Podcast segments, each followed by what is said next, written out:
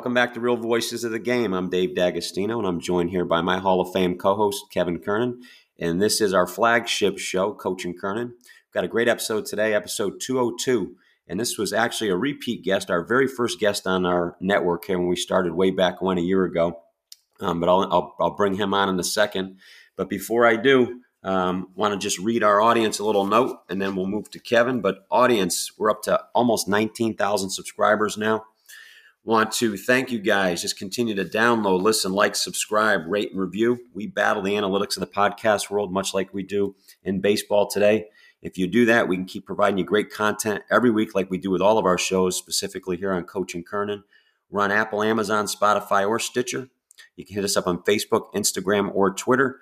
I had a, uh, hit one person live every day, and then get every back to everybody privately uh, later on in that day. Yesterday, I hit something on coaching, criti- coaching and criticism and demanding and com- confronting athletes. So read that and give me your feedback on that. We're now in 72 countries, grassroots MLB front offices, and we're just trying to build a better baseball IQ out there. And our disclaimer, which was made up by our audience, as you begin listening to our shows, just prepare to embrace the, uncom- the, the uncomfortable truths about baseball, about life, as this program, like all others, has no time for the comfortable lies that may be spread out there. So we are going to hit you right between the eyes with this show. And I'll apologize in advance for my voice. We were talking weekend. I had to coach 16 basketball games this weekend at an AAU tournament. So I'm uh, I'm playing a little hurt this morning with my voice. But with that, Kevin, welcome back to to the show here, your show. And I know you were away for a while visiting family and still put out some masterful pieces out there. I uh, want to know how your trip was and brag a little on your grandson out there.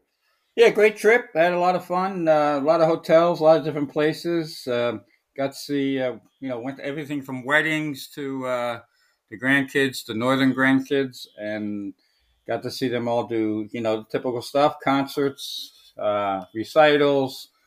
Uh, that's what's nice. The, my one granddaughter is a great softball player, really good, very talented, but also can play the flute so got to see both ends of that, and um, and then uh, my grandson, he's he did real well with Academia. They won their championship, so that was a fun night two nights ago, and a wedding as well. So couldn't ask for a better trip. I'm a little exhausted, but you know, coffee helps. That's right, coffees and Buc-ee's, right? Coffees and Buc-ee's, and Buc-ee's. Been to Buc-ee's many times. Last night was a madhouse Buc-ee's because it was pouring rain in South Carolina when we came through uh, Florence Buc-ee's, and uh, you know I don't know if anybody's ever been to Buc-ee's, but Buc-ee's is like going into another world basically, and um, the, the, the food is great. You can grab stuff for the car, but it is it is the definition of road trip madness. That's what I would say. Uh, there's nothing like Buc-ee's. Cleanest bathrooms. That's a that's a big plus. you know, pulled pork is a big plus. Uh, brisket's a big plus. Uh, but you got to prepare yourself mentally to walk through those doors. I still haven't made it there yet. I know I promised you I would, and I've got that on my, my trip in a couple weeks when we're in Charleston. So I'm going to. Uh... Well, you want to go on a rainy night because then everybody's soaking wet, and you get some great uh, you get some you get some great uh, smells as well as everything else that the Buc-ee's experience They're good ones. Hope they're good ones. Well, um, with that, I want to introduce our guest today was our very first guest on the network way back when we started. 13 years as a prof- uh, playing professional baseball, played in five different countries before becoming a minor league manager, then a college coach. Currently, the skipper of IMG Academy, coming off an undefeated season. Um, want to keep the preamble short because the content he's going to provide is tremendous. But with that, I want to introduce Dave Turgeon to the show. Dave, welcome back to the show. It's good to be here, fellas. I appreciate you having me on, and um, I mean, obviously the show has grown. I mean, I was the leadoff hitter of your show. Um, and the guests that you've had on since then have been absolutely powerful. Um, I've listened to about 90% of them, and they all are full of gold nuggets uh, and great stories. So I'm, I'm really happy to be here. I appreciate you guys having me on. No, we're, we're excited to have you back. We think you're the gold standard out there, and we appreciate you being with us this morning. Um, to, to kind of start off the show, I know you're coming off an undefeated season.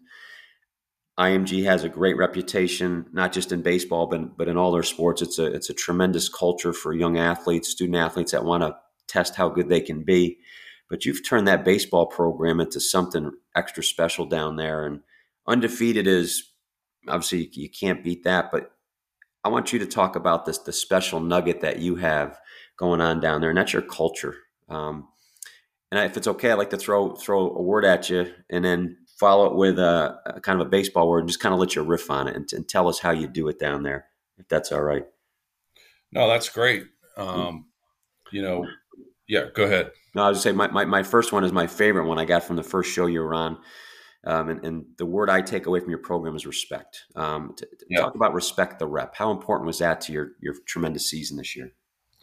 So you know, really, you know, when you, it's really foundational for uh, for for everything. You know, I mean, um, you know, if if you're going to show um, guys how to how to work and how to play, um, what championship behavior looks like, the foundation of all of that really is respect, right? And so, um, you know, we have a T-shirt, "Respect the Rep," um, and it just it goes beyond that, but at its base form, respect the rep is, you know, working with a purpose. The only way to acquire skills in this game is to really work consistently, but work with a purpose. Um, and so respecting your work and your craft is is the foundation of, of skill acquisition and, and, and, and improvement, right? Um, but beyond that, you know, today's today's generation has a lot of noise out there. Um, there's a lot of stuff on social media. Um, you know, and I think people think that just because stuff is put out on social media, it must be how it looks like. And I, I don't, I don't necessarily agree with all of that. And, you know, I was brought into this game by some really good baseball men that, that showed us how to work and how to respect each other, uh, be a good teammate and respect your opponent. Um, you know, and, and, and even you respect the, the opponent thing. You know, I remember, um, playing for Buck Showalter, and you know he was big on you know you know not showing up, you know your opponent, and he always taught the lesson of man let a let a sleeping dog lie, you know, and and um, but really the the message there is respecting the game and respecting your opponent, and you know part of that culture thing you're talking about and the respect thing is is the dugout culture um, you know, what do you want your dugout to look like? And you know, watching television, um, you know, even Major League Baseball, some of these uh, regionals and super regionals that are going on, you see a lot of different dugouts, right? And um, you know, there's some of them that stand out, you know, to me on what right looks like, and and some that don't necessarily I agree with. Um, you know, and not not for nothing, but I, also think it's a waste of energy. And I think energy spikes in this game come back and bite you because, you know, if you're really focused on watching the game, that requires a lot of, uh, you know, mental energy, you know, as opposed to, you know, having the pom poms on and and just kind of going crazy and just misdirected energy. And so part of our dugout culture you know, is teaching guys how to watch the game and gather intel in order to win moments, you know, in the box, positioning, on the mound, all of that stuff. And you can't do that unless you're watching the game. Um, you know, and it's not as simple as looking, um, you know, at an iPad uh, because iPad, all that stuff is is great, but those are statistics and it's ancient history and it's not in the moment you guys know as baseball guys, I mean, the game is played in the moment, and the guy on the mound is, you know, whereas you got a scouting report that says he he does this, this, and this, his out pitches this. Well, he might not have that that night. He might be going at it a different way. And the only way to realize that to make adjustments to th- things in game is to watch it, you know, and and and showing guys. And so I, I think one of the the great things about our dugout you know, and, and Steve Fry, our pitching coach, and Roger Cedeno, my bench coach, you know, really we're we're talking the game and watching the game and showing them what to look for and having conversations. Um, so the energy is directed in a different way. It Doesn't mean it's not an intense dugout. It's just a it's a directed energy towards you know our opponent and and we're trying to beat them. And so um, that's why I just think you know, more than, you know, just, yeah, it's, it's crazy to see some of the stuff going on. Um, but you know, for me, if I want my guys to be baseball players, they got to know what they're looking at, and and um, you know, the information is is being told to you if you just watch the game. Give, give an example, Dave. We have a young audience out there too. We're grassroots all the way to the front offices, as I mentioned in the, the intro. Give an example of you know one or two things that small conversations you would have with a player about adjustments in game to kind of give that dugout learning um, some uh, some tangible, a little bit of tangible to it. Well, so it might be, you know, we just we were on defense and we just experienced a long inning, um, and you know our first our first hitter our first hitter goes one pitch one out, goes out of the zone at a at a bad pitch and pops it up. That's not a real mature at bat.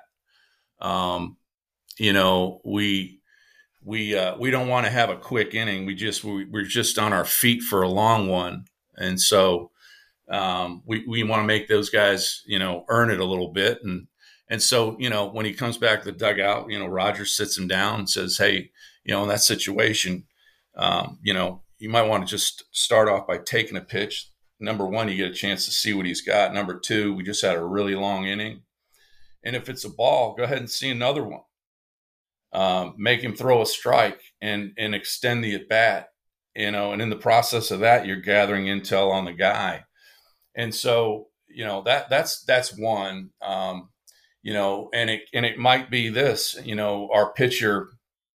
You know, um, it, you know, and our pitchers and catchers they they call their own game, and we guide them.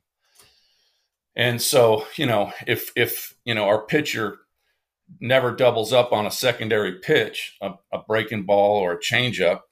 Uh, and the hitters see trends, even young hitters see trends. That he always follows up, you know, the soft pitch with a fastball, right? And so you you, you call the catcher and the pitcher over and said, "Listen, we got to double up at times. Sometimes you need to triple up, but we got to start planting some seeds to not be predictable in that situation."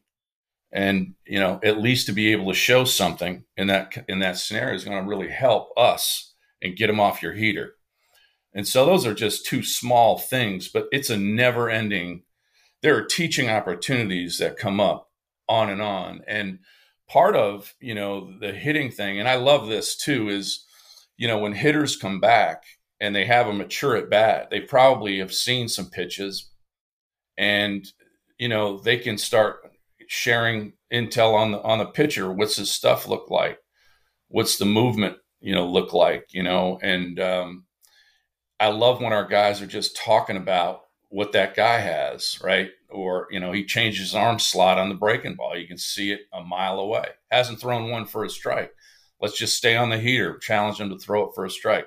But when you hear those guys having real good conversations about the game and what is happening in real time, um, it, it, makes me happy, man, eh, because it's that's the game, you know, and it's not just out there playing; it's playing with, you know, playing with your head, not just your heart.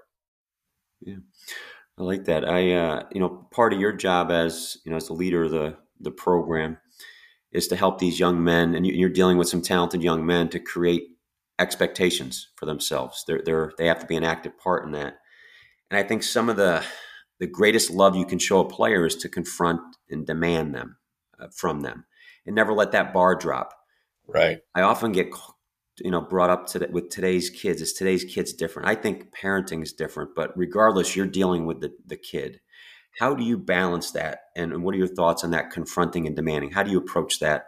You know, um, honestly, Dave, that, that goes back to relationships, right? And when you when that those players know how much you care, right? And, and this sounds really cliche and, and corny, but it's the absolute truth. Um, first of all, the good ones want to get coached up. They want the truth. Guys that want to be great, they want it, right? And so your packaging is and timing is big with that whole thing. And it, it, it never stops the accountability piece, but you got to catch them doing it good as much as humanly possible. Um, and so when those times happen, and they happen, you know, all the time, when you get a team pulling on the rope in the same direction, man, I we had a couple of uh, really strong leaders, Stone Russell and Zion Rose, and they're also pro prospects, but their leadership was unbelievable at holding our guys accountable to the standards.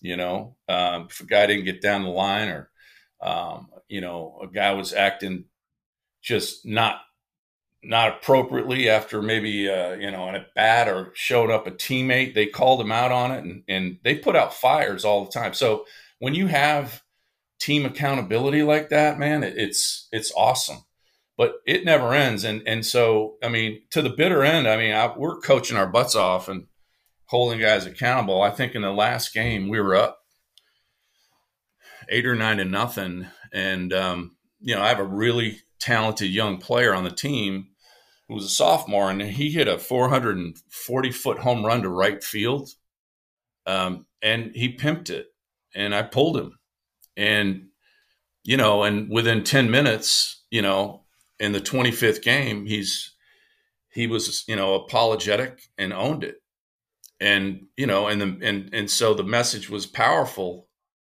you know, to that room in that dugout.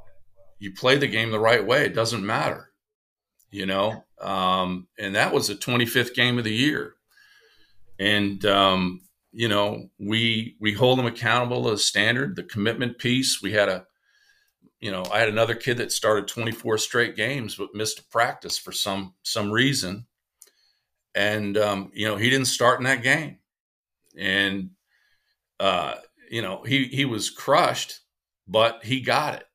You know, um, you know the team, the message of the of team and and commitment um, was was a strong one, and you know, they don't think twice about it. And, and, at the same time, when I have those conversations with guys, they're, you know, they they accept it. They know I love them, but they also know I'm going to hold them accountable to a standard. And you know, and after a while, you know, like I said, when you got players holding each other accountable to that, it's a really powerful thing. It's way more powerful than when the coach does it. Absolutely.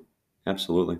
Yeah. I couldn't couldn't agree more. And I think the a great point that you made there that I want you to expound upon it's easy to get the attention of kids when you get beat or you struggle, but when you're winning and having success, um, you, you, you went into it a little bit, but go deeper into that theory of don't accept in victory what you wouldn't accept in defeat to kind of get that message to the kids out there.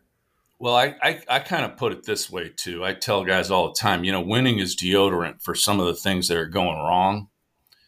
And it also breeds complacency and comfort when you're winning a lot and and so you know you, you know you still continue to you know hunt the good stuff and and reward that and catch them doing good you do that uh, but you got to continue to hammer home the real stuff of what's going on out there if it's non-championship behavior you got to address it i mean we uh we had a game where you know we we blew someone out on the road and, and it was one of these games where just everything was kind of click. Everything was clicking this day, and I don't care who we played that day. It was it was unbelievable. Like I was like, wow, I didn't I didn't even see this, you know, and um, because you know you and it taught me, you know, you really can't put limitations on a team when when they believe and and things are clicking. You can't put any limitations on a team. So we beat this team, you know, handedly, and and you know, and it was a road game on a Friday, and we had a 9 a.m. practice on a Saturday and so when we got back, um, you know, I got a message, you know, from the bus driver that you know we left the bus a mess, you know, in the back, and and you know my seniors didn't take control of it because it was late at night and they were all waking up and they just got off the bus and and so we ended up, you know, we ended up doing some uh, character work on Saturday morning as opposed to working on our skills. We worked on our character. You know, we we did some running, and you know that was after you know, an amazing win. And I think the lesson too, you know, it, it is, you know, if you're not going to stay humble and hungry, you know, the coaching staff has to keep you there because you can't continue to perform if you're comfortable and, you know, uh, you know, and you're winning and, and it's, it's, it's a slippery slope, man. And, and that's when things get loose. Um, you know, and it's important to recognize that they are kids and it'll slide. Um, but you can't let it slide. And, and I think you know the message. You know, it was so my senior shortstop Stone Russell came up to me after he goes, all I kept thinking was "Miracle on Ice," and and and Kurt Russell saying again, again, yep. and so yeah, I mean it's important, man. Uh, you know, it's important to keep working on that stuff. Um, you know, and and keep it building that that team thing and and uh, the standards and you know what right looks like and holding those guys to it you know no matter what know, i think it's important especially at this age and you know you're preparing them for the next thing i don't know you know these guys look they'll all most 99.9% of my guys go on and play in college some will play in pro ball and you know who, who the i don't know who's going to play in the big leagues maybe zero you know but they'll be prepared for something because all the things that we're talking about right now are all transferable to to any any business or walk of life. Yeah, no, I agree. I uh, and that's why I was so excited to have you on to kind of talk about the the culture and respect that you've developed there. Got one more question I want to pass it on to Kevin. Um, you talked about loving your players, and I, I love I love that word. Um, I, I, think it, if you don't love your guys or your girls, whoever you're coaching, you shouldn't coach. And I do think that goes a long way when you're you're demanding from them there, there's a fine line right now that I think kids have a hard time with differentiating between coaching and criticism. How do you help a young man understand that? Well, first of all, that that's a process, and and so um, you know, and, and it's a teaching process. They're in their process of learning, and I think you know we spend a fair amount of time working on stuff in the classroom, and it, and it's not necessarily X's and O's. It's what those things are talking about and showing video of you know you know body language and and you know guys receiving coaching um, you know um, and and so most of my guys love when you talk to them and say you know look this guy you know um, uh, who's the quarterback uh, hall of fame quarterback uh, both of them were brothers. I can't think of his name right now. It's escaping me, but he's a Hall of Fame quarterback, just retired, you know, four or five years ago, and and I show him videos of, you know, that guy, you know, getting coached up hard, an elite, world class quarterback, and and then you know having him have commentary on you know I, I want to be coached up i want to be pushed I want it. I want feedback. I want criticism. Um, I think criticism is a negative word when uh, it comes off as something personal.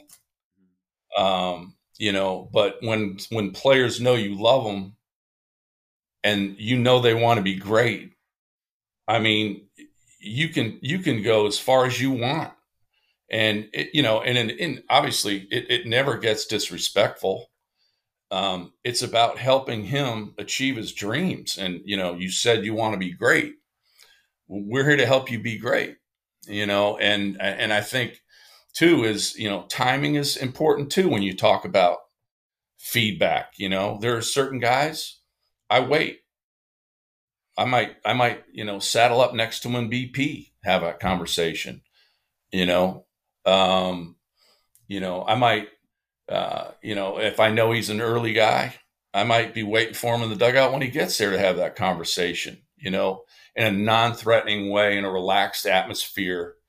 Um, you know, I think the most that most, especially with young players, and, and again, you can talk this, this is about any players, not just young players, you know, it's, it's about that environment you do it in, the timing when you do it, how you say it, and, and, uh, you know, ask them questions, involve them in the conversation.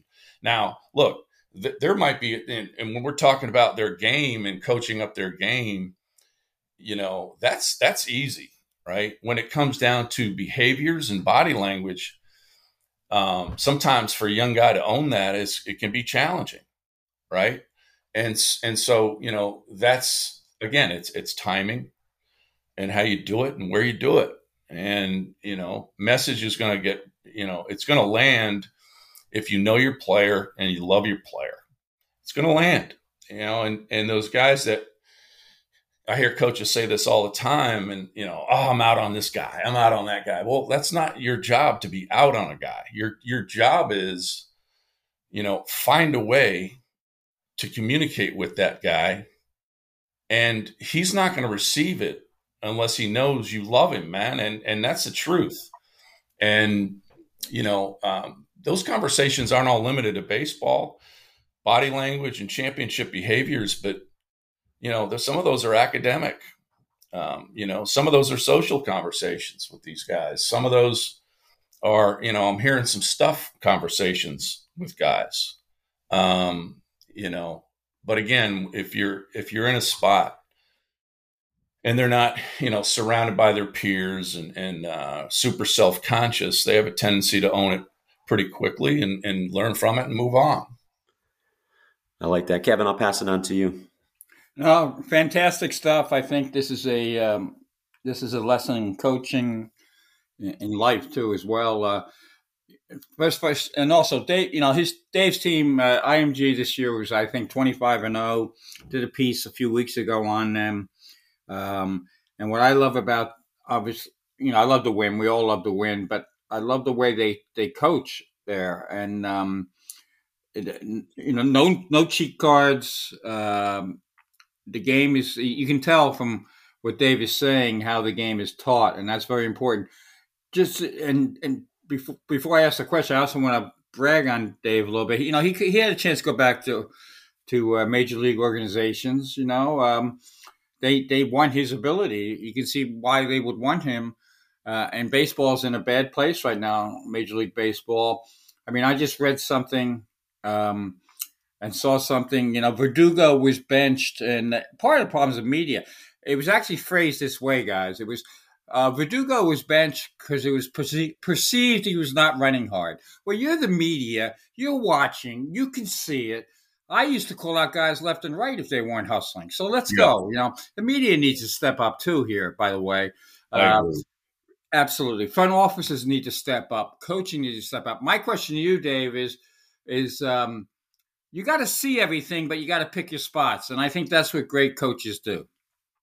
Yeah. I, you know, look, as a young coach, you know, I thought good coaching was correcting 24 7, and, it, and it's not. You know, um, you know, I, have told coaches, you know, in, in meetings, you know, when we're talking, look, you know, mature coaches can walk away from a bad swing, a bad delivery, and be okay with it, and and know when the timing is right.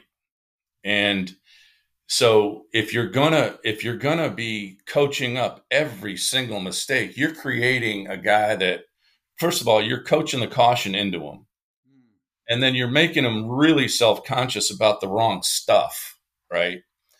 And you know again, and I know there's some hitting and pitching guys that'll be electrocuted by what I'm about to say, but and then there's these body movement guys, which you know they have a place and a value. I, I don't want to diminish people and, and what they do, but because I, I I made these mistakes, and that and that's why I'm saying them is, you know, if if you saw a picture of me when I was 12, and I, I still have, you know, a scrapbook from when I was 12 that my mom kept. And there's a picture of me, you know, delivering a pitch. And then when I'm 33, there's another, I have a, you know, with these old baseball cards that we have and stuff like that. It's the same exact move, wow. you know, and I bet if you did that with every player, you watch Mike Trout swing at a freshman in high school, it's the same move, same path, you know. And so, guys, if they don't know how a guy moves and that's his move, and they think that they're going to revamp and start pecking away to create this sw- ideal swing that they have in their head, you know, a mature coach understands that every guy moves different, delivers a ball different, and swings different, different plane, different move. And so the key is not to find the flaws in the swing, is to find the swing in the flaws. You know, and I think I like that. Know, if you're gonna if you're gonna that's a, a Dan Quisenberry was he came up with that a long time ago. But um, if you're gonna be able, to, if you're gonna start chipping away um, and making these micro corrections all the time, you're creating a real self conscious guy. Um, he's focused on, you know, a mechanic instead of hitting. He's focused on his swinging 24 7 and how does it look? And, you know, and that's not where I want my guys. I want them to play free and I want them to be the best version of them, not what I think a good swinger delivery looks like. It just, it's, it's not how it works. No, that's, that's, uh, that, that's just tremendous uh, advice right there. And that's my problem with the major league and the minor league game now. Um, the, well, the, that guy for St. Louis who just got sent down. Yeah. Um, and they said we want him to improve his his uh, launch angle. Yeah, they he wanted more fly balls or pull pull get more balls, you know, in the air. And he went down and stood his ground. He's like, "This is my move. This is how I hit." And so I think the danger of that too is, and again, you guys know this, and because you, you you've been through it. When someone takes you and you're an established, you know, guy like this kid, right? All of a sudden they take you and they're going to do this big thing in season, by the way, which is that's like holy cow. And you're changing his uh, his personality uh, because you're changing his confidence. And the number one performance enhancer in this game is confidence. You know, and, and so yeah, do you want do you want him? Uh, do you want his personality changed and his confidence changed? You know, so you, we're we're confident. We're in the business of building confidence, not not taking it down. Particularly, I mean, mid season. I I just I was a little bit taken aback by that move, and and um, I just have so much respect for the kid who had enough confidence in himself to say, you know, that's how I hit.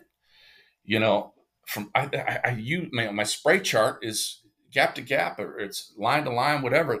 This is how I hit. And all of a sudden, you know, you start changing his approach and is trying to change his swing path. I, you know, by the way, it takes a long time to reprogram that computer of someone's mind and body. And and and I just I was I was a little taken aback, but I was so impressed by the young guy to stand his ground and and say this is how I hit.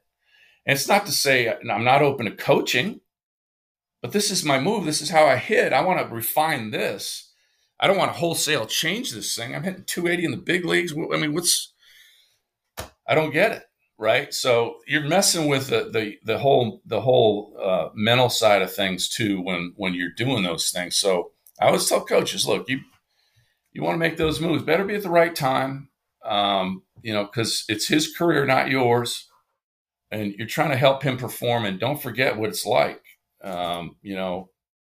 To be there because you know, young young player who doesn't have a ton of confidence probably thinking, well, I'm not, you don't think I'm good? I mean, why, why do I have to make all these change, you know, whatever, whatever that looks like, um, it, it, can become tough, but yeah, I mean, it's, it's, it's a very, um, it's, it's, it's coaching and, and I think timing and, and, you know, what you're doing with a player is critical and, you know, talk about in season and out of season. Those are two different approaches by coaches too, you know. Absolutely, and uh, and, and you know you're talking about Jordan Walker from, from, the Cardinals, and I know some people know him well, and they say he's a great kid, and I think he proved it with that comment. And my again, I'm not, I'm we're not here to just slam the nerds, but they could be, they, they deserve to be slammed in my book because they've ruined the game, and uh, and and and and I'm just uh, I've had enough.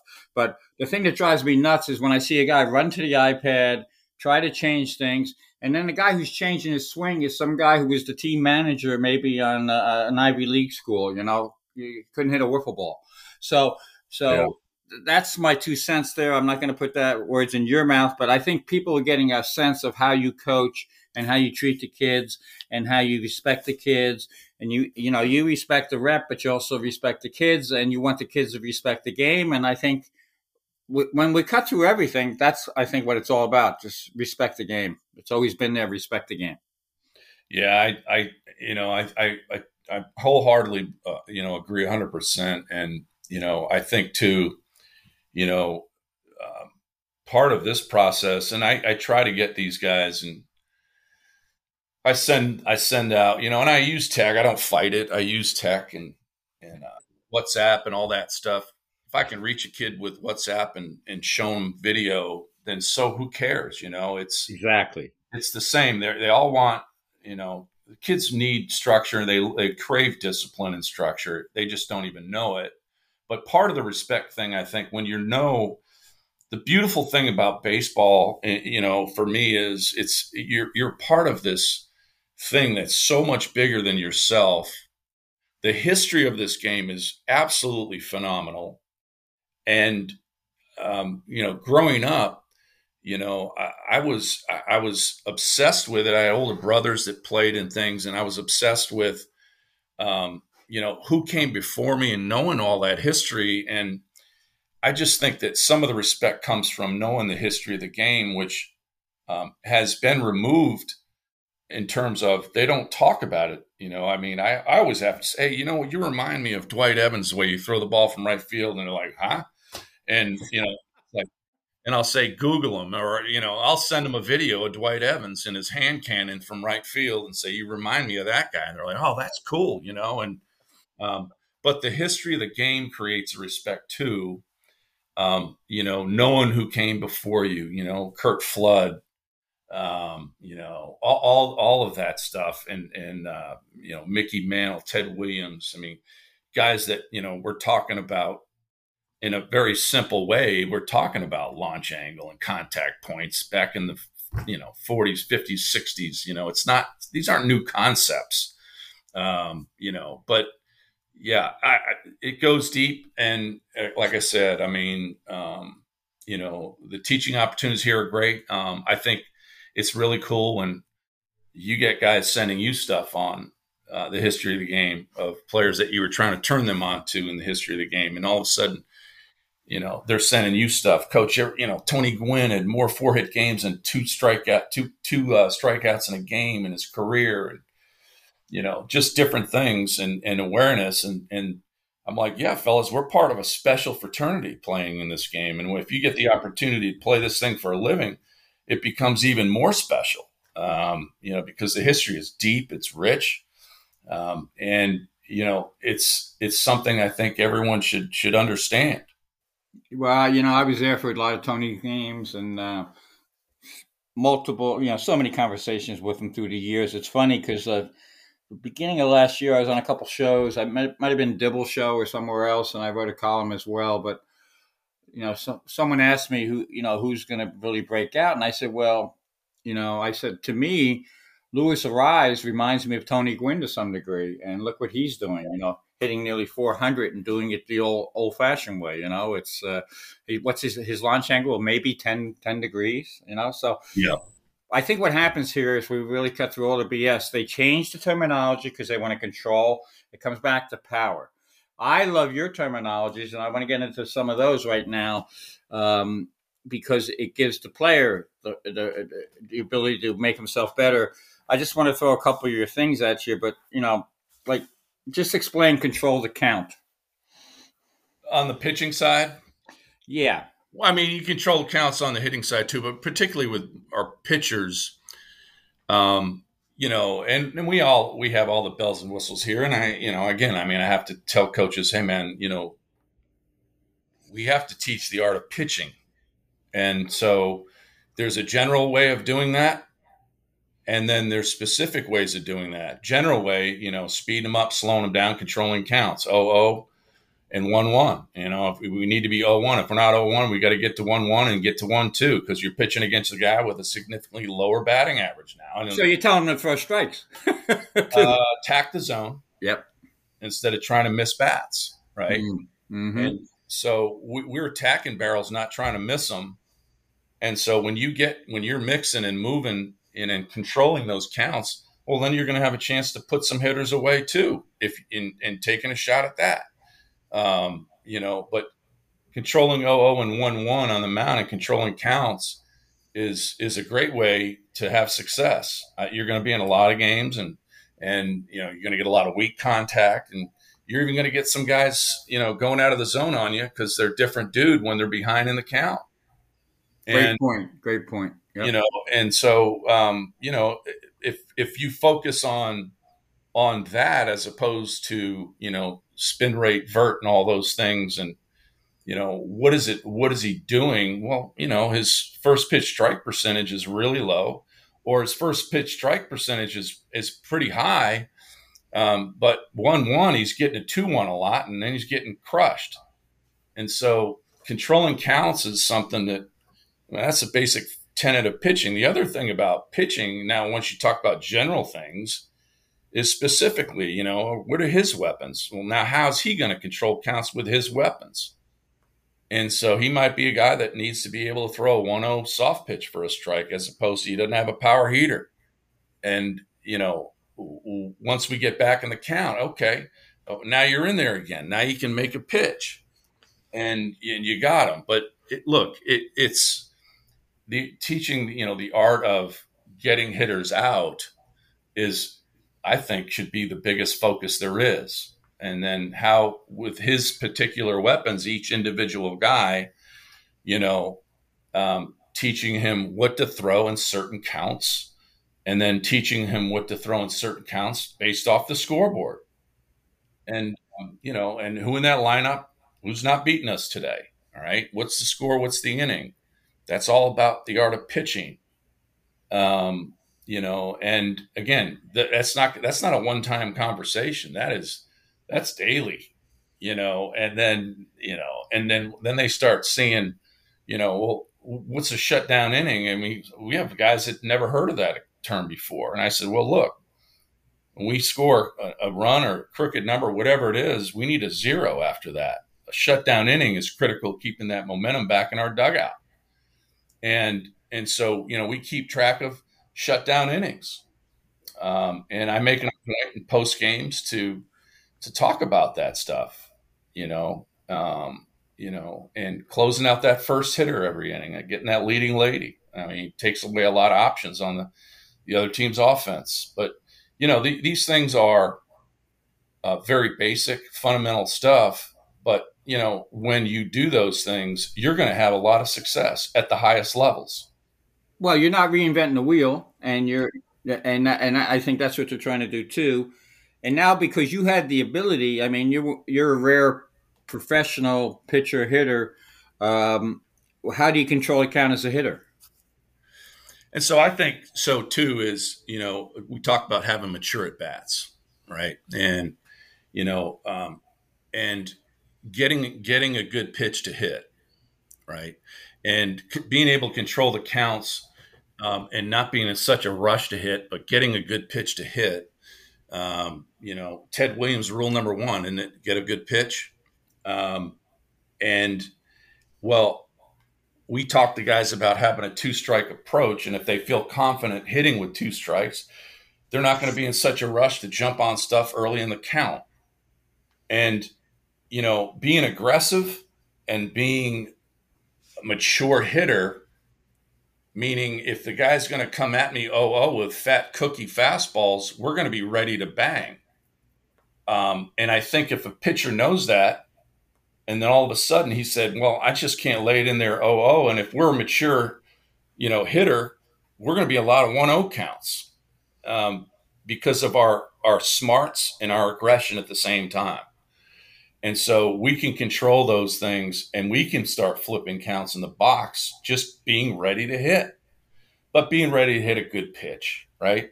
Yeah, um, that's that's that's the key. And the the other thing, and again, this is where we're so lucky to have you here, and I think people are going to learn so much.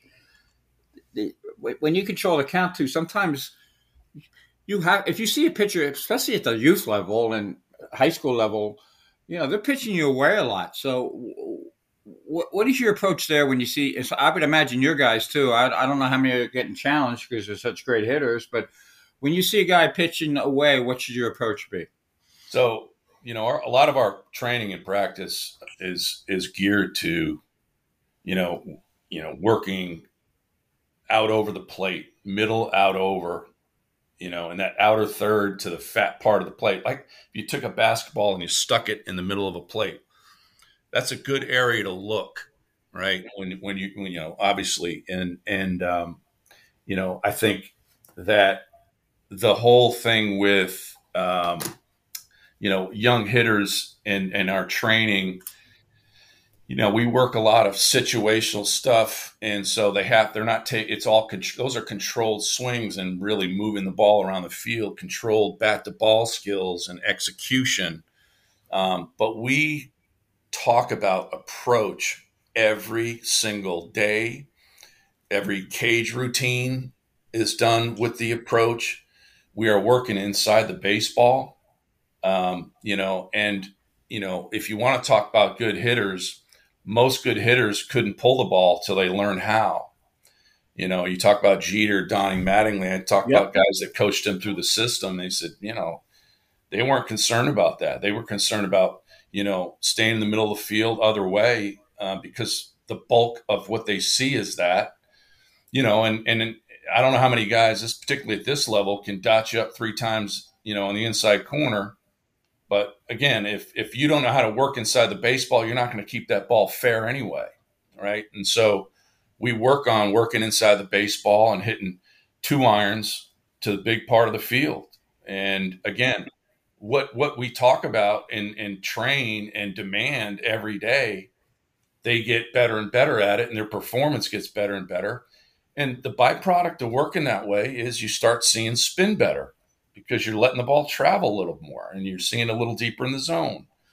And so if you have good spin recognition, and you know, you, you can stay on the hanger, right? And and uh, but if it's if it's not that that approach, you, are not going to see spin fastballs that are out over and maybe on the outer third. Real good hittable pitches are going to look away to you, and um, you know guys just they don't see better but the approach and focus of the training is big with having them get that piece well the uh, I'm, I'm glad you brought this up and uh, you know i may run over here a little bit but there's some real baseball things i want to teach the audience um, the um, the ball out over the plate that's up you know like you you just described it perfectly it may look you know like it's away those are the easiest ones to drive the other way. You know, it kills me when I go watch games and and they take that pitch when it's already there. The pitcher's put it on TV. It's not low and down. You know, it's not low and down where you can't get it. It's it's right. It's where you want it. So so let's learn to swing at that pitch and drive it the other way. Yeah, it's a do damage pitch. You know, and and again, the shortest distance to the barrel. You take that pitch you're talking about versus the ball that's you know, on the, you know, in or in, in, but on the plate, you know, it's a longer, you got to click that one further out front. And you, you know, and you really, it, it's less time. And so the ball out over, you know, it's a shorter distance to the barrel. I mean, I used to talk, I had pitching coaches tell me, man, you know, that 0-2 pitch or you're up and it's a fastball up and, and away that's the most dangerous pitch there is in base in you know in baseball. It's a short distance, and they're in hit mode with two strikes. So you better make a pitch, and it better be down, you know, or in in that in that case. But yeah, I mean it's and again, we've we've I tell these guys all the time there's some there's a lot of hits out there, but if you're going to limit yourself to being a, pull lift approach, you are it's going to be a shorter career um, and and it's going to be a lot of left hand turns back to the dugout, you know, and and that's the truth. That is the truth, and I, I think that message needs to get out there, and and uh, and and when it's successful, they still don't want to do it. So it's it's really funny, but you know, I, I've, I've been lucky too, seeing some good coaching with my grandkids and things like that, and uh, that that makes a difference. And the other point I wanted to make real quick was that this stuff you're talking about right now, this is what you're talking about when the players, when you you talk about them being in the dugout paying attention, instead of worrying about you know a home run celebration, this is the stuff you want them looking at, right?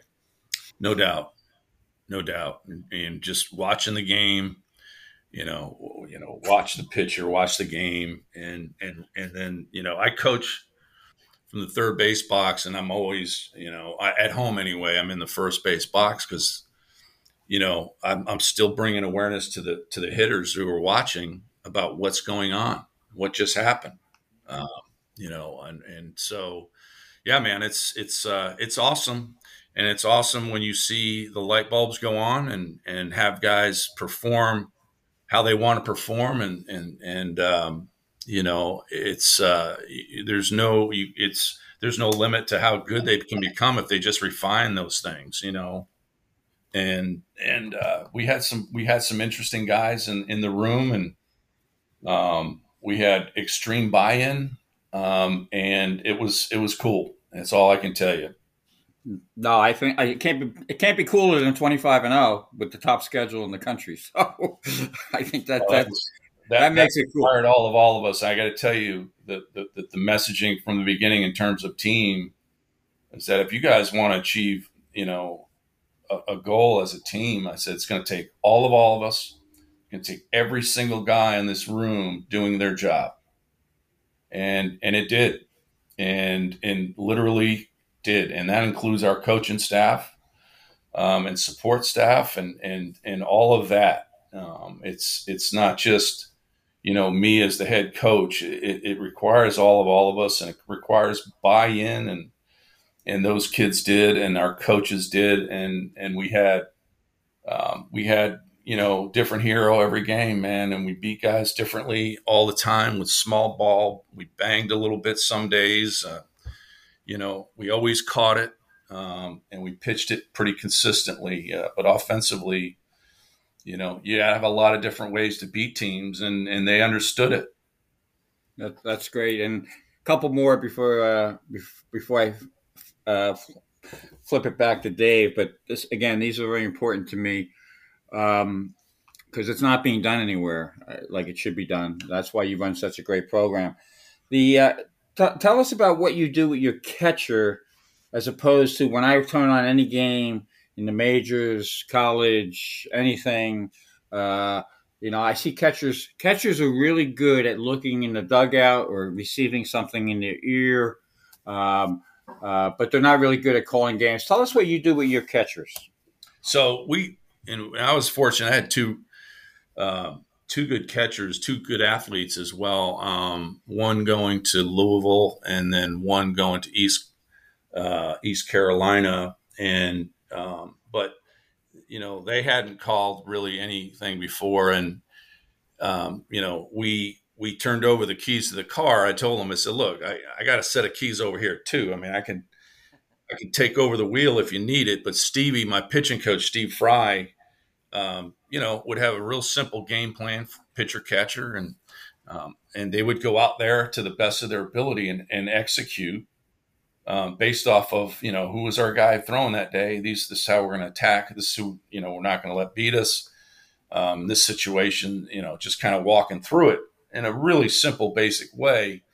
And so if that goes sideways and the pitch calling goes sideways, you know, Stevie Stevie could take it over for a few pitches, turn it back over, or um, if the catcher's is cruising and with the pitcher and they got a good battle rhythm going, um, then there are times, and and this happens at the highest level where the game can get fast, and he doesn't know what fingers to throw down, and so take a peek at Stevie, and he's locked in, um, you know, and and he'll give him the option, um, you know, to go, and, and our pitchers they have carte blanche if they don't want to throw a pitch.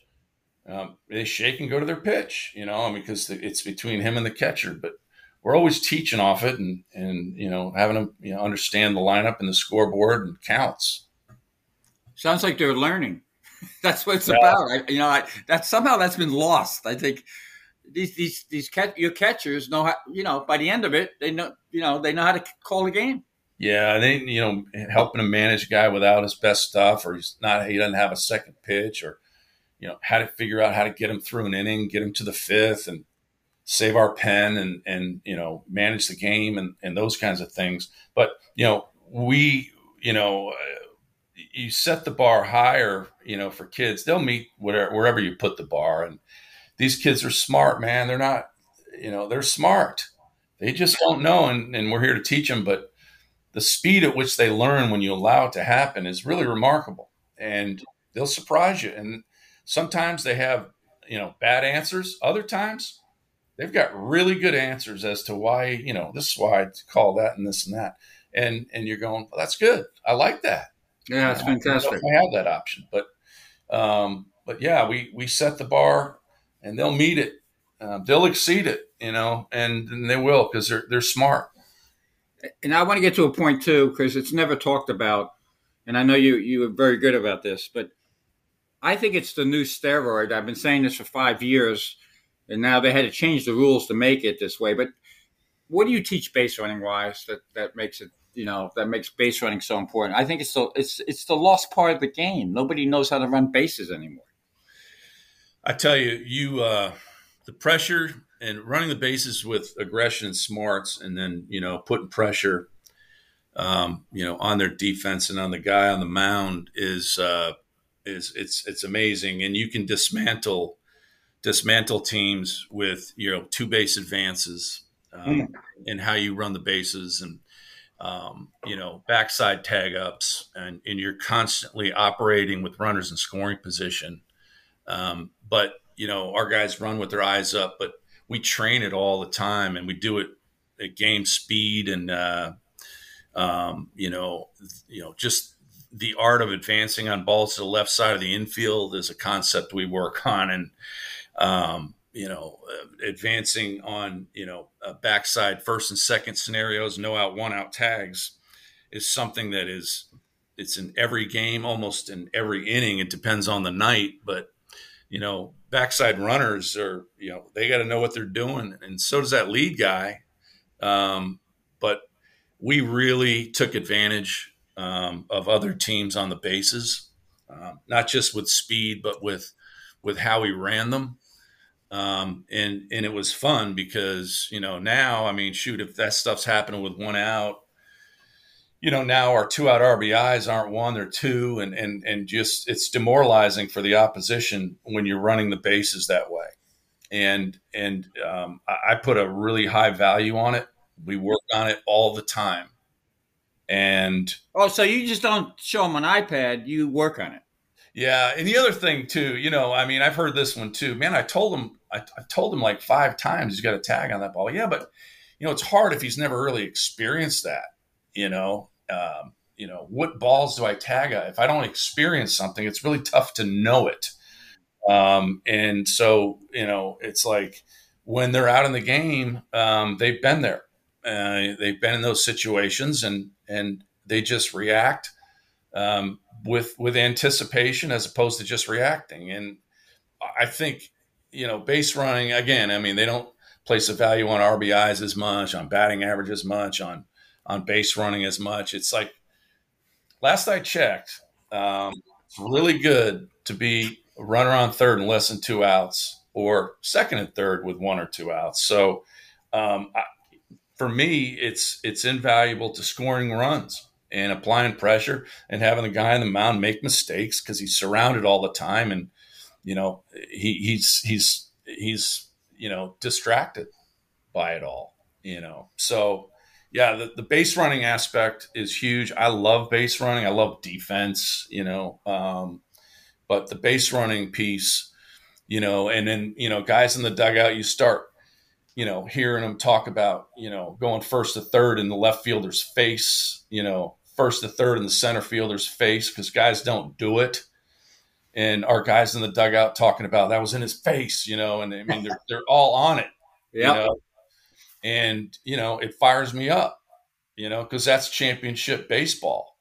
And so, um, and they, they love it, man. And they love seeing me get fired up about it. Well, and, and and something as simple, and it's not simple. I, I, hate to use the word, but something as simple as a sacrifice fly brings the team together. No question. You know, he just executed, and he did, executed situationally. And you know, I tell him, I said, fellas, you know, and we've scored runs without getting a hit, moving them over and getting them in, and those, kinds of things. And um, and I, I, say, fellas, you know, you can come out and bang some days. Sometimes you're, you're just going to beat guys with paper cuts, but that's uh, fine. I like that. Yeah and you know how you do it doesn't matter but that's championship baseball and being able to push them across without banging too and bunting guys and executing sacrifice bunts and safety squeezes and you know all those things are really awesome. I tell you what I've been, i was watching a lot of this college stuff and there's i've seen a ton of sacrifice bunts. I saw a team do it with two strikes didn't execute but that's how that's how important you know the manager wanted to get this thing done and add on he wanted to tack on some runs right and and and didn't execute but um, you know, safety is something that um, I think you know not a lot of people talk about it, but it's an, it's a great play to get ahead, score first, add on, tack on, middle middle of the game, early in the game, late in the game. So, you know, um, you know, and then just manage the game. I mean, you know, what's what's happening in the box? I mean, this guy is shoving it, you know, on us for five innings. We're not going to sit back and wait for a bomb. And you know, what's the game telling you? But if you can't play that small ball when you need to, that's tough. Exactly. You can't turn on the faucet, as they say. And my good friend Jack McKeon, many many years ago, says it all the time. If if I get one run, they got to get two. If I get two, the the the value of tack on runs. If I get three, they got to get four. No so uh, you know that that aspect of the game has been lost. I, I have two more. Uh, this one first, because um, you can take this any way you want, but it, it, I people say it all the time. But what does it mean? Trust trust your eyes. Trust their eyes. What what, what do you want them to do? So I tell them that on the on the bases, uh, you know, about running with their eyes up, you know, and then more importantly on defense in our in our positioning of them reading swings and trusting their eyes, right? And so we we do have starting points for our positioning on defense, right? Stone Russell, senior shortstop, also the best, you know, baseball player on our team, complete in all phases is a really fundamentally sound guy, but he was he was my general in in in the infield with positioning and you know creating switches and coverage in the middle and all that stuff. Um, uh, but you know I had him for you know two years and and he he learned how to trust his eyes and and and position those guys accordingly. You know and. I, I think the more you allow a player to watch the game read what's going on and trust it, they just get so confident and and their belief just becomes awesome, you know. And I want to tell you there there were some uh, a couple of times where and again who how they know they see better you know i'm my perspective is from the dugout you miss you i don't know how much the pitcher's missing by or where his stuff is going or you know i can't you can't see but when they're in the middle of the field, they can really see what's happening between the hitter and the and the uh, pitcher. And so you teach them, and you know you teach them during BP and uh, where they're doing leans and reads and BP and all that stuff. And um, but yeah, I mean it's it's awesome to watch them get it and trust. You know what you're seeing is right. Trust it. That's that's that's so well said. And and finally, and you, and you mentioned, that, and these guys are great, your coaching staff, but I wanted to, Roger Cedeno, uh, uh, having him teaching uh, outfield base running, all that stuff. What's it, what's it mean to have, uh, you know, a guy like that teaching these kids something? So Roger, so one of the most humble guys I've ever met in the game, um, has a passion for kids, passion for the game. Uh, he loves loves on these guys so much. It's awesome. But um, what he did with our outfielders, uh, in particular, uh, we want to talk about positioning and teaching them from the ground up, um, positioning, you know, and and then you know, uh, two outs, nobody on, or tie and run in the last innings up the play, keep them off second base. This ball's going to second base. The IQ piece of where we're directing the ball uh, was huge. The positioning piece uh, of our outfielders was huge. Uh, that was another competitive advantage we had. Well, let, let me interrupt real quick because I was driving home last night and the Yankees lost a game to the Red Sox because the outfielder made a casual flip to second base on a single to left, and the second baseman decided not to chase the ball. I don't know what he did. And it allowed uh, Kiki Hernandez to get the second. He eventually, uh, you know, scored the tying run, and then they lost in. Wow! Yeah, that's just uh, fundamental baseball right there. But Raj, Roger was he was unbelievable in that, and you know, getting those guys out there early and and and and working through all that stuff. You know, even you know, I would tell Raj, you know, hey, this potential pinch hitter late, this guy, this guy, whatever. Well, he, you know, he would have those guys prepared to pinch hit, hmm. and you know, he's done it, and and you know, how many times my pinch hitters came through or gave us a quality at bat off the bench that way. Raj had them ready to to have that quality at bat. I mean, that's you can't even put a price tag on that. You no, know, that's that's that's baseball gold right there. Oh, it's amazing. He was amazing. Absolutely. And, and finally, and I'll flip it back to Dave, but this is this. Uh, let everybody know when I spoke to you recently for my Ball Nine article. We talked. Uh, I think you you were in the room with Roger, and I asked Roger. Uh, I asked you, and you, you got the answer. But how many bases would Roger Cedeno steal with the uh, the new rules, where you basically can uh, you're gifted second base? He he he estimates about a hundred for a hundred.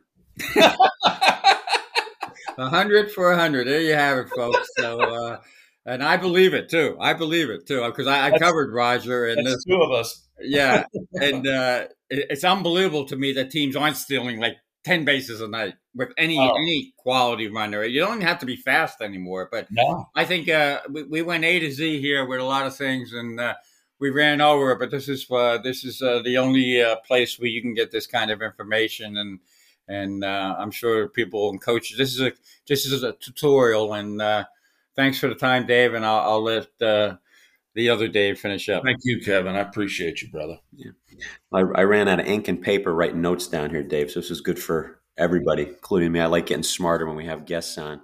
Uh, brag on some of your players. You mentioned Stone, but brag on some of your players a little bit. Who's going where? Who should we look for in the draft coming up? And then I'll flip it back to Kevin. I want him to ask our special question at the end to you too.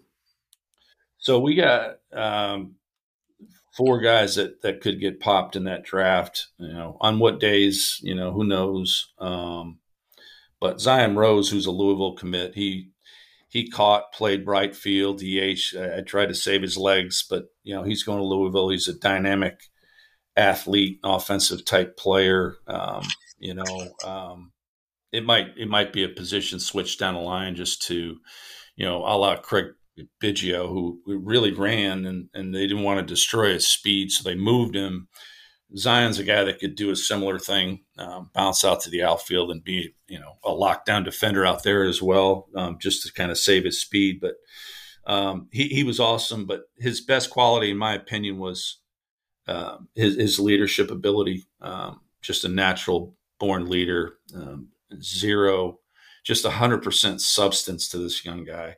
Um, Tayshawn Walton, my starting left fielder, who he's probably a quarter of a step slower than uh, Elijah Green, who went in the first round last year, but 6'2", 230, and he, he flies. I mean, he he literally uh, he's he is is something wide. I mean, it's NFL like type body, and he, the way he moves is remarkable, and, and has really improved on defense and base running more than anything. But he has the hit tool. Um, there's power in there as well. That's going to come. Um, but he uh, he's awesome. Um, Stone, obviously, I mentioned earlier, he was my shortstop.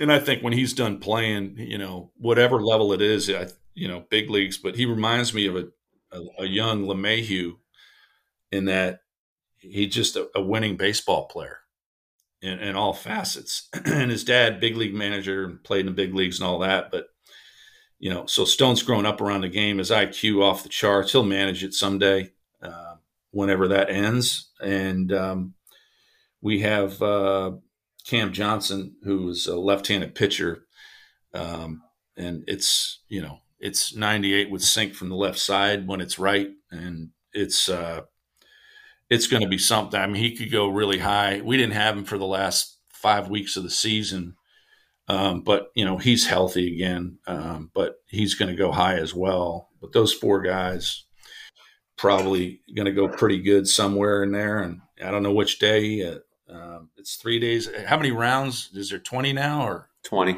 Yeah, unless they yeah, change it again. Back, I think. Yeah. So, um, but those guys, you know, I mean, they were they were seniors. They were leaders.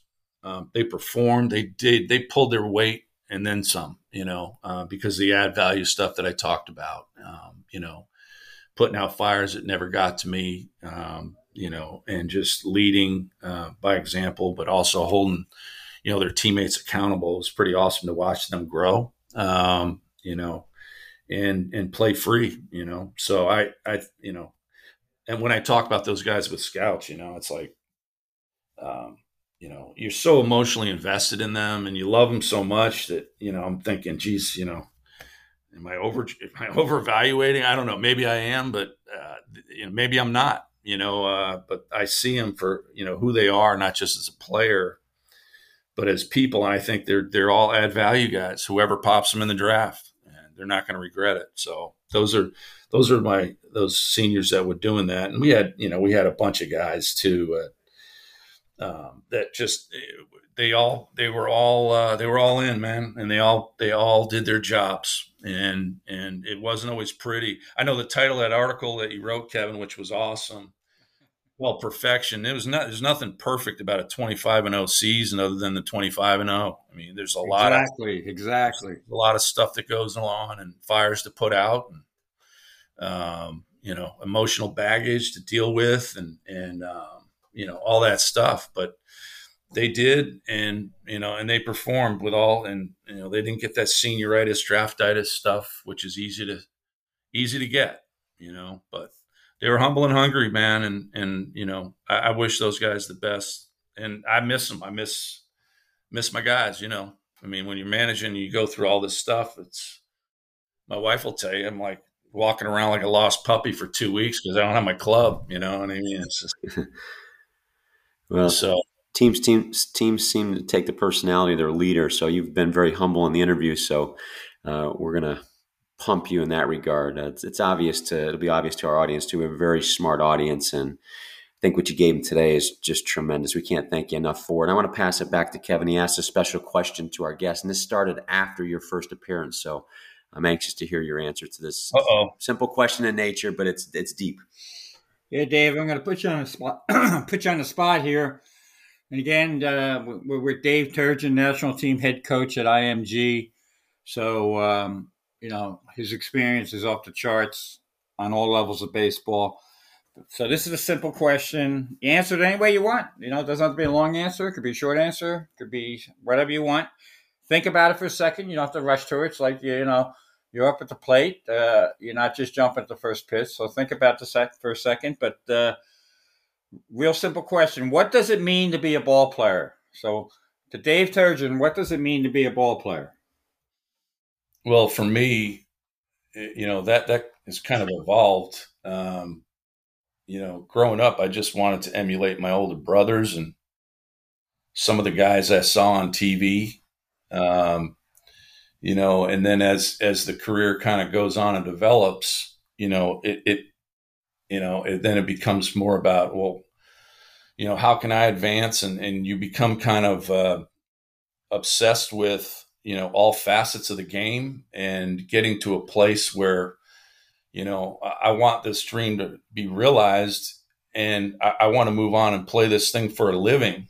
And and you know being a ball player at that point meant a lot of sacrifice, you know, and and you know, um, foregoing, you know, social opportunities, uh, maybe even family opportunities, vacation opportunities, to work on the trade, you know, and and and and try to to realize that dream, and so you become obsessed and and uh, committed to that. And I think later um, you know when when you get established and you know you're actually making a living it becomes more about your teammates um, and playing for others in the room beside yourself you know and and and and, and you know seeking their respect by doing your job it was always so important. And so it kind of evolves you know and and and, and meaning and you know late um, you know, when you realize you're in the fourth quarter of your career, it really has different meaning in, in, in playing for a ring and and it becomes really important. The team it, it becomes you know the number one thing, and so your work is driven by I don't want to let my teammates down. I want to I want to pull my weight. I want I want to you know have my name on that ring mean something and and be a part of that championship thing and and um, you know it ends up being when you're done is, what you miss is your you know your your teammates um, and you know being a ball player you know you realize man i'm I'm part of a really cool fraternity. Um, and your own personal fraternity, those guys are in your inner circle for life. Um, you know, I, I have teammates that I talk to frequently. I have others that have reached out. It maybe four, five, ten years, fifteen have reached out, and it's like you never left. Um, and it becomes so meaningful, um, you know, as you evolve as a player, but as a man, and you know, you have wife and, and family and all those things. But I think that's kind of the evolution, you know, I took as a as a player, you know, and uh, thinking back on it, it's pretty cool to reflect. Um, you know, um, you know, it go you go from basically, you know, you're in this me monster mode to man, this is awesome to be a part of a team pursuing a goal. And um, I don't know, I, I, just think it's important lesson in life, you know, and and that's I guess I guess that's like a a, a ten cent version of of what that means to me. Uh, that's perfect. I like it. And uh, Dave, thanks so much for your time today. And Kevin, thanks for bringing out in our guests, which you always do with your great questions. And um, that's why you're America's most beloved sports writer. Uh, to our audience, we appreciate your support. Almost 19,000 subscribers now, 72 countries, grassroots to MLB front offices. Make sure you continue to download, listen, like, subscribe, rate, and review. It helps us battle the podcast world analytics, much like we do in baseball. Hey, let's get to twenty thousand people. Let's go. That's right. Start start uh, jacking this up. Everybody that subscribes, pass it to a friend today. Get them to subscribe also. Um, all we're trying to do here is build a better baseball IQ. We think we got the ears of the right people. Uh, but as our audience always reminds me to read here, make sure as you listen to this and you pass it on, prepare to embrace the uncomfortable truths about baseball because this program and this ep- this show in particular has no time for the comforting lies that are being put out there. Dave Turgeon, thanks so much for your time today. Make sure we support Kevin Kernan on Ball Nine as well. Great guys over. Those are our brothers in arms right there. So support them as well. But guys, thanks for a great show today. Episode 202 in the books. Thank you, guys.